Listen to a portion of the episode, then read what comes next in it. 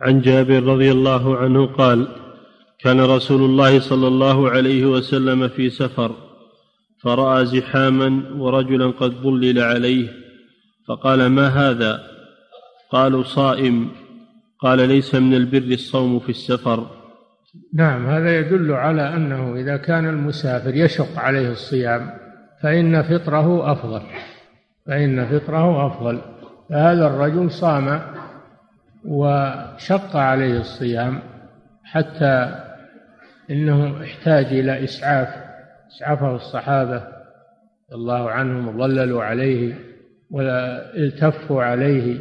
فهذا دليل على تراحم الصحابة فيما بينهم تعاونهم. فسأل النبي صلى الله عليه وسلم لما رأى هذا المشهد هذا الزحام من الصحابة سأل ما هو السبب فأخبروه أنه رجل صام فحصل عليه مشقة فأحتاج إلى أن يظللوا عليه. عند ذلك قال صلى الله عليه وسلم ليس من البر الصيام في السفر يعني في هذه الحالة حالة المشقة ليس من البر الصيام في السفر إذا شق إذا شق على الإنسان. والبر هو فعل الخير البر هو الخير وفعل الطاعة. فدل على أن من يشق عليه الصيام في السفر فإفطاره أفضل من صيامه. ولا يتكلف الإنسان يكلف نفسه لأن هذا الصيام الذي يصل إلى هذا هذه الدرجة يعد من التنطع. والدين حريص على التسهيل على الناس والأخذ بالتيسير. نعم. وفي لفظ لمسلم عليكم برخصة الله التي رخص لكم. عليكم هذه كلمة حث. عليكم كلمة حث. كقوله تعالى يا أيها الذين آمنوا عليكم أنفسكم.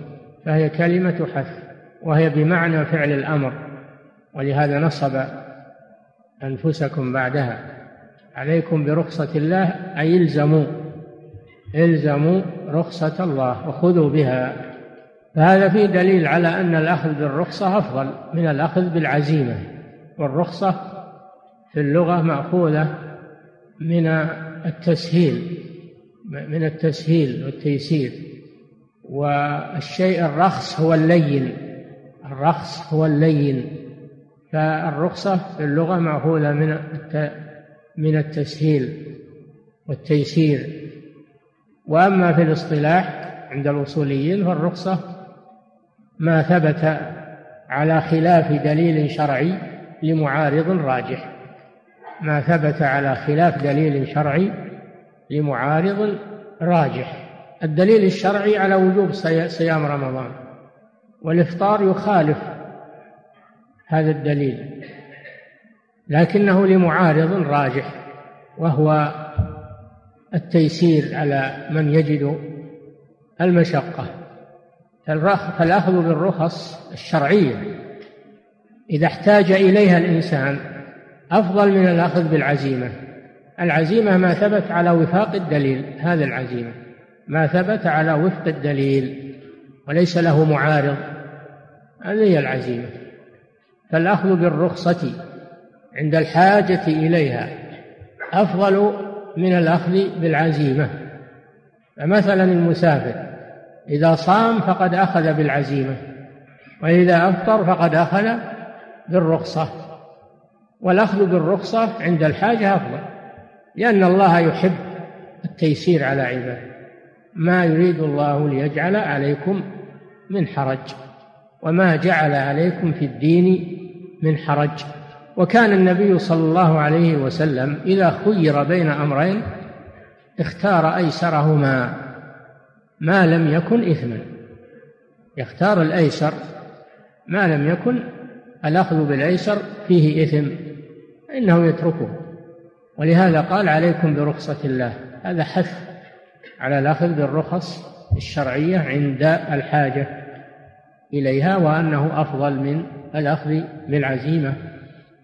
أما الذي يتتبع الرخص من غير حاجة ومن غير فهذا مذموم.